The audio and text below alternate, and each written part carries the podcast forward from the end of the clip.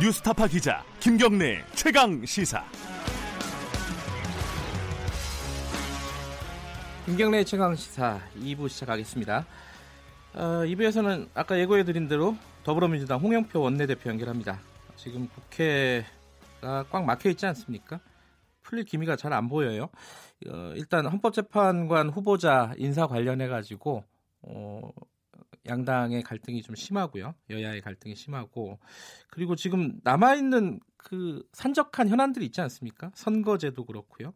어, 선거제와 연계된 공수처법도 그렇고 추경 평성, 어, 뭐 남북 정상회담 추진, 뭐 여러 가지가 현안들이 있습니다. 두루 좀 여쭤보도록 하겠습니다. 더불어민주당 홍영표 원내대표 연결돼 있습니다. 안녕하세요. 네, 안녕하세요. 홍영표입니다. 네, 이거는 좀 여쭤보고 넘어가야 될 것 같아요. 그 자유한국당 전 현직 의원들 세월호 막말 이거 어떻게 보십니까? 저는 뭐 어떻게 그런 말을 할 수 있는지 참 상상할 수가 없습니다.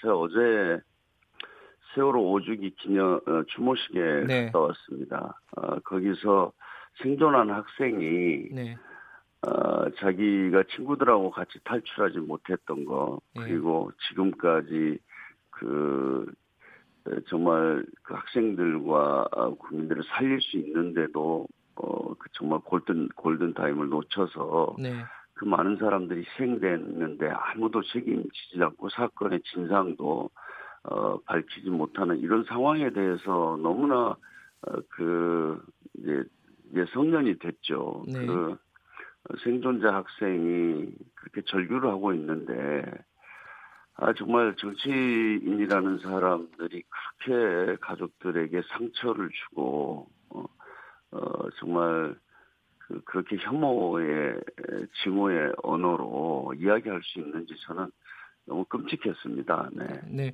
그 한국당에서는 이 윤리위에 회부를 하겠다라고 밝혔지 않습니까?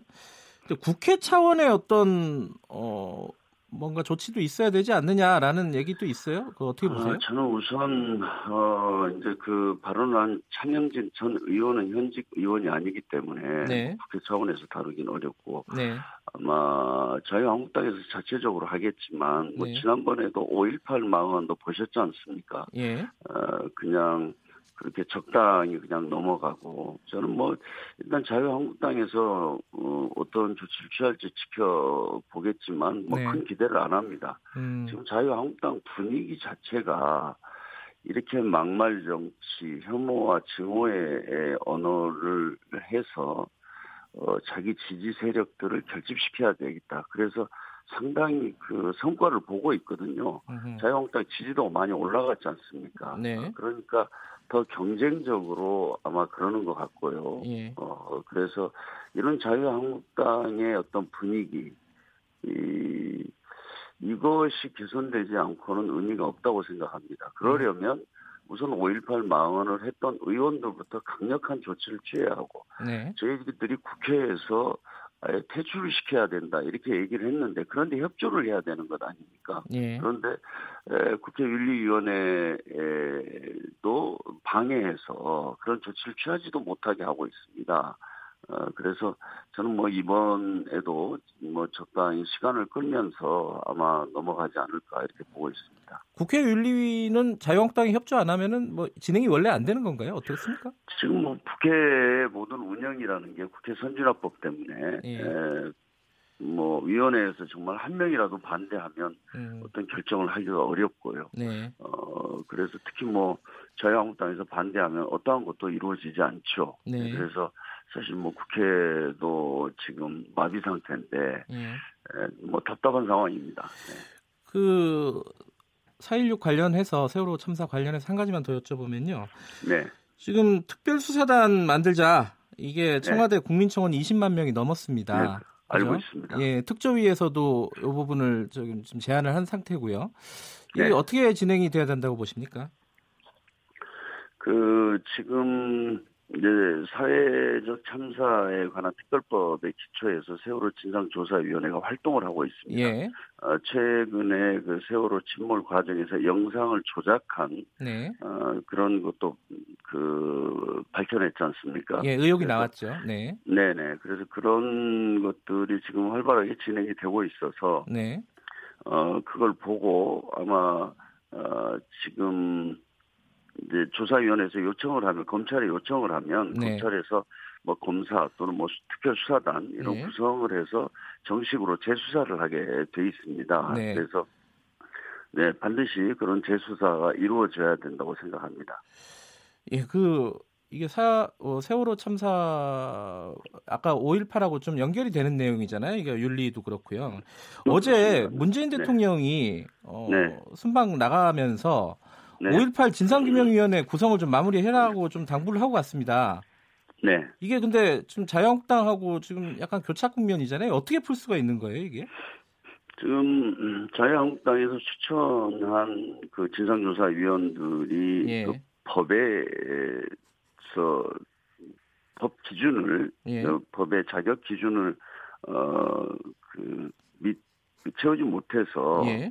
지금 내 임명 그 검증 과정에서 안 됐거든요. 예. 그래서 그걸 그러면 다른 사람으로 빨리 대체해서 예. 추천을 해줘야 되는데 그걸 지금 자유한국당이 하고 있지 않습니다. 네. 그래서 지금 5.18도 다가오고 또 예. 최근만 하더라도 어, 5.18에 대한 많은 또 사실들이 지금 속속 드러나고 있거든요. 네. 그래서 어, 지금 이거 하루가 급한데 지금 자유한국당에서는 어, 현재 5.18 진상조사위원회의 위원 자격 기준이 네. 너무나 어, 이렇게 좀 제한적이어서 사람을 찾기가 어렵다. 그러니까 법을 바꾸어서 네. 어, 좀 기준을 좀 완화해서 네. 뭐 예를 들면 뭐 군 출신도 할 수 있도록 네. 법을 개정하자. 뭐 이런 제안을 하고 있습니다. 그래서 음, 뭐 저로서는 지금 어떤 형태로든지 빨리 출범이 중요하기 때문에 예. 그래야 진상 조사가 시작할 수 있지 않습니까? 예. 그래서 어 좀 그것을 어, 뭐 적극 검토하겠다 이런 음. 입장입니다. 그런데 문제는 네. 또 그것도 시간 끌기 위한 하나의 어떤 음.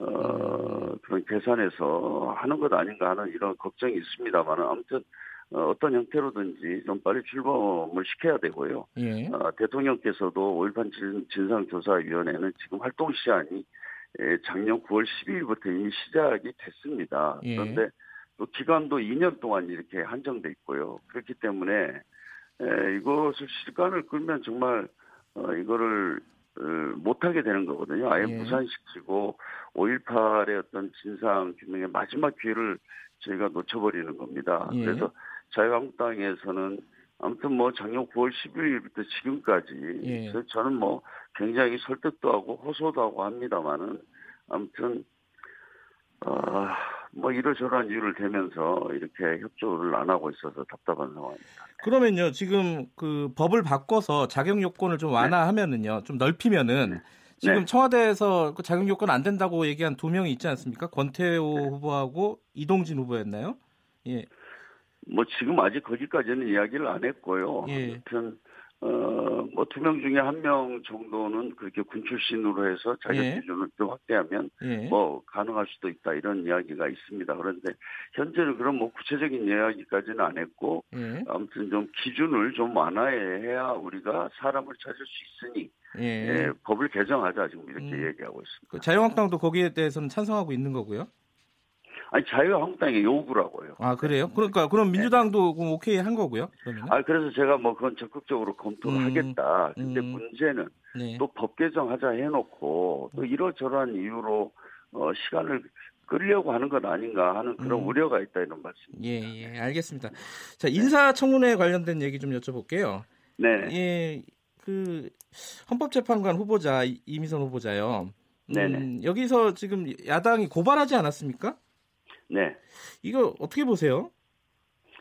어, 뭐 지금 인사청문 후보자들에 대해서 뭐 여러 차례 고발을 했었죠. 네, 에, 그 지금 자유한국당이 뭐 인사청문회는 거의 뭐 정쟁의 장으로 만들기 위해서 뭐 그런 어, 고발 이런 것들을 많이 했고요. 네, 이번에도 뭐 그런 걸로 보는데 네. 일단은 어, 뭐 주식 거래에 대한 어떤 내부자 거래 의혹이라든가 이런 것 때문에 이제 고발을 했지 않습니까? 네. 그런데 이것은 어, 사실 현재 우리 그 어떤 당이나 네. 청와대나 어, 그, 그 부분을 재확인했습니다. 음. 그런데 에, 문제가 없다 이런 판단을 해서 저희들로서는 어, 헌법재판관 후보자를 주식 거래 때문에 에, 그 어, 부적격이다 이렇게 하는 것은 옳지 않다고 저희들은 지금 판단하고 있습니다. 예. 네. 알겠습니다. 이게 거, 거기 관련해 가지고 하나만 더 여쭤보면은 그 네, 청와대 인사라인 경지를 계속 요구하고 있지 않습니까? 자유한국당에서 네 네. 이 부분에 대한 뭐 민주당의 입장을 좀 듣고 넘어가야 될 것 같아요. 저는 그 이제 우리가 문재인 정부 들어와서 네, 어 예를 들면 7대 뭐 기준 네, 음, 자격 기준 중에서 뭐 7대 기준을 해서 뭐 부동산 투기라든지 논문 표절이라든지 뭐 하는 어 일, 일곱 가지 기준에 해당하는 사람은 사실 검증해서 이렇게 제외시켰거든요. 네, 그래서 어 사실 이번에도 거기에는 해당하지 않습니다. 음. 않는데 에, 그 외에 지금 최근에도 보면 도저히 어떤 국민들의 일반적인 어떤 어, 기준, 네, 에, 국민 눈높이에 에, 대해서도 더 우리가 고민을 해야 된다는 네. 그런 뭐 저희가 교훈을 얻었고요. 그거는 좀 제도를 어, 개선해서 더 강화해서 가야 된다는 거지. 뭐 지금 그 인사 담당자들의 어떤 책임이다 음. 이렇게 할 수는 없다고 저희들은 보고 있습니다. 그러니까 네. 인사 실제 담당자 그러니까 뭐 조국 수석이라든가 뭐 이런 네네, 이런 뭐 쪽에 부산 얘기라든가 예, 네, 예. 그렇습니다. 이런, 이런 문책이 아니라 시스템을 점검해야 된다 이런 말씀이시네요. 네, 네, 네, 그, 그렇습니다. 그 대략적으로 방향은 있나요? 어떻게 정, 어, 좀 개선해야 된다 이런. 그러니까 이제 지금 사실 그 고위 공직자들에 대해서는 정말 엄격한 도덕성과 어, 뭐 이런 것들이 요구되지 않습니까? 네, 그만큼 국민의 눈높이가 더 높아졌습니다. 네. 그런데 이제 실제로 보면은 어떤 분야에서 그래도 그분이 전문성과 역량에서 평가를 받는 사람들을 예, 이렇게 하다 보면 정말 생각지도 못했던 많은 일들이 나오고 예. 뭐 본인도 생각하지 못하는 20년, 30년 전 일도 문제가 되고 그러지 않습니까? 예, 뭐 이제 그러다 보니까 일단은 뭐 사람 찾기가 굉장히 힘들다고 합니다. 네. 그래서 그래서 이제 저희가 인사청문 제도를 좀 개선해서 네, 어, 도덕적이거나 뭐 윤리적인 문제 뭐 이런 것에 대해서는 좀 비공개로 하고 그래서 그걸 문제 삼자고 하는 것이 아니라 네, 그냥 거의 뭐 텔레비전으로 이제 생중계를 하면서 네, 어, 후보자를 완- 범죄인 취급을 일단 딱 하지 않습니까? 예, 아, 그 의원들이 그 그러다 보니까 어, 사실 누가 그냥 어, 웬만한 사람들은 뭐 장관이고 뭐고 이게 예, 선뜻 하고 싶지가 않은 거죠. 음. 어, 그래서 좀 그런 제도를 개선해서 인사청문회는 청문회는 원래 에, 그 후보자의 어떤 전문성과 그 분야에 있어서의 예. 어떤 역량 이런 것 중심으로 또 정책에 대한 어, 어떤 정책과 비전에 대해서 네, 어, 후보자의 역량을 좀 점검하는 예, 이런 것으로 좀 개선이 되어야 한다. 예, 아, 이렇게 해서 뭐 국회에서도 사실 여야 할 것 없이 거의 한 70개, 40개 정도의 지금 법안이 나와 있습니다. 예. 그래서 그런 좀 개선을 하면 어, 좀더 낫지 않을까 이렇게 생각이 되고 있습니다. 네. 알겠습니다. 그 인사 라인에 있는 분 얘기 잠깐 여쭤봐야겠어요. 조국 수석, 어, 네.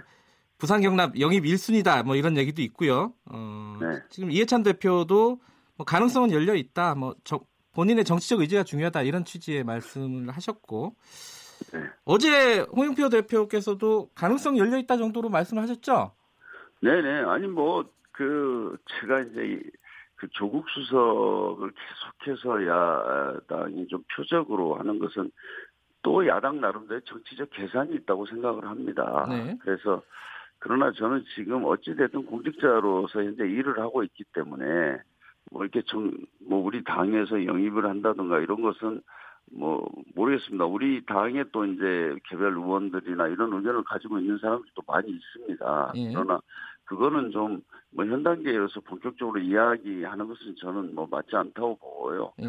어, 조국 수석도 지금 굉장히 많이 근무를 했기 때문에 제가 어제 아니 청와대에서 영원히 근무하는 것도 아닌데 이제 뭐 그거는 이제 본인의 판단 또 어, 청와대 내에서 여러 가지 인사의 어떤 계기 뭐 이런 것들이 있을 때 예, 그때 저는 뭐 정치 참여 문제가 논의돼도 늦지 않다 이렇게 보고 있습니다. 가능성은 좀 있다고 보세요? 어떻게 보세요? 저는 있다고 봅니다. 네, 일단 뭐 본인이 제가 알기로 그거는 예. 그냥 어, 아주 아주 손사래를 치고 어, 펄쩍 뛴다고 합니다. 어. 자기가 무슨 정치를 할 사람이냐 이렇게 이야기를 하고 뭐 제가 어, 뭐 해도 저만큼 도망가요. 네. 아 그래요? 그러면 네, 가능성이 네. 없는 거네요. 아니 그래서 이제 뭐 옆에서 아마 이제 뭐 설득도 하는 사람들은 하기도 하고 음. 그렇게 하니까 또 뭐 그럼 좀 봐야 되겠죠. 네. 예. 근데 이게 그 뭐 야권 저, 야권에서 이런 얘기도 흘러나오고 있습니다. 인사검증 책임론에 대한 출구다, 출구 전략이다. 아유, 요, 이런 시각은 전혀 어떻게 뭐 보세요? 전혀 그건 사실이 아닙니다. 그래요? 제가 아까 말씀드린 대로 예, 예. 어, 지금 인사 문제는 어떤 제도상의 문제, 이 제도를 개선하는 게 대단히 중요하다는 거죠. 예. 예를 들면 우리가 7대 그 저기 뭐 인사 검증 예, 예. 원칙 뭐 이런 걸 했습니다만 지금 그것만으로는 부족하다. 예. 하다 보니까 국민 눈높이에 맞춰서 또 우리가 고려해야 할 사항들이 있다. 예. 그래서 그런 기준도 좀 보강해야 된다 이런 거지. 예. 그런 7대 기준을 세워놨는데 그걸 위반한 사람을 검증해서 이렇게 통과시키거나 그런 일은 없었거든요. 예, 네. 예. 그 윤영찬 수석 전 수석도 당에 들어오지 않았습니까, 지금? 네네. 요번 총선에 또 조국 수석 말고 등판 가능성이 있는 사람 누가 있다고 보세요? 저는 뭐 문재인 정부와 민주당은 뭐한 배를 탄거 아닙니까? 네. 뭐 저희가 집권 여당이고요. 그래서 예. 저는 정부나 청와대에서도 아주 역량이 있는 분들이 내년도 총선에 이렇게 참여해서 어 우리가 좀 좋은 성과를 내는 것이 문재인 선거를 문재인 정부 성공을 예. 위해서 대단히 중요하다 이렇게 보고 있습니다. 예. 뭐 둘이 뭉술이하게 말씀을 해주시네요. 아니 아니 뭐 그건 당연히 그럴 수 있는 거 아니에요? 많이 나오면 좋겠다 이런 말씀이시네요. 아니 뭐 역량 있고 음. 경쟁이 있는 분들이 경쟁력 있는 분들이 많이 나와서 네. 우리가 승리할 수 있으면 좋은 거 아닙니까? 알겠습니다. 이 뒤에 얘기가 많이 남았는데 다음에 해야겠습니다. 고맙습니다. 오늘 네네. 말씀 네, 감사합니다. 홍영표 더불어민주당 원내대표였습니다.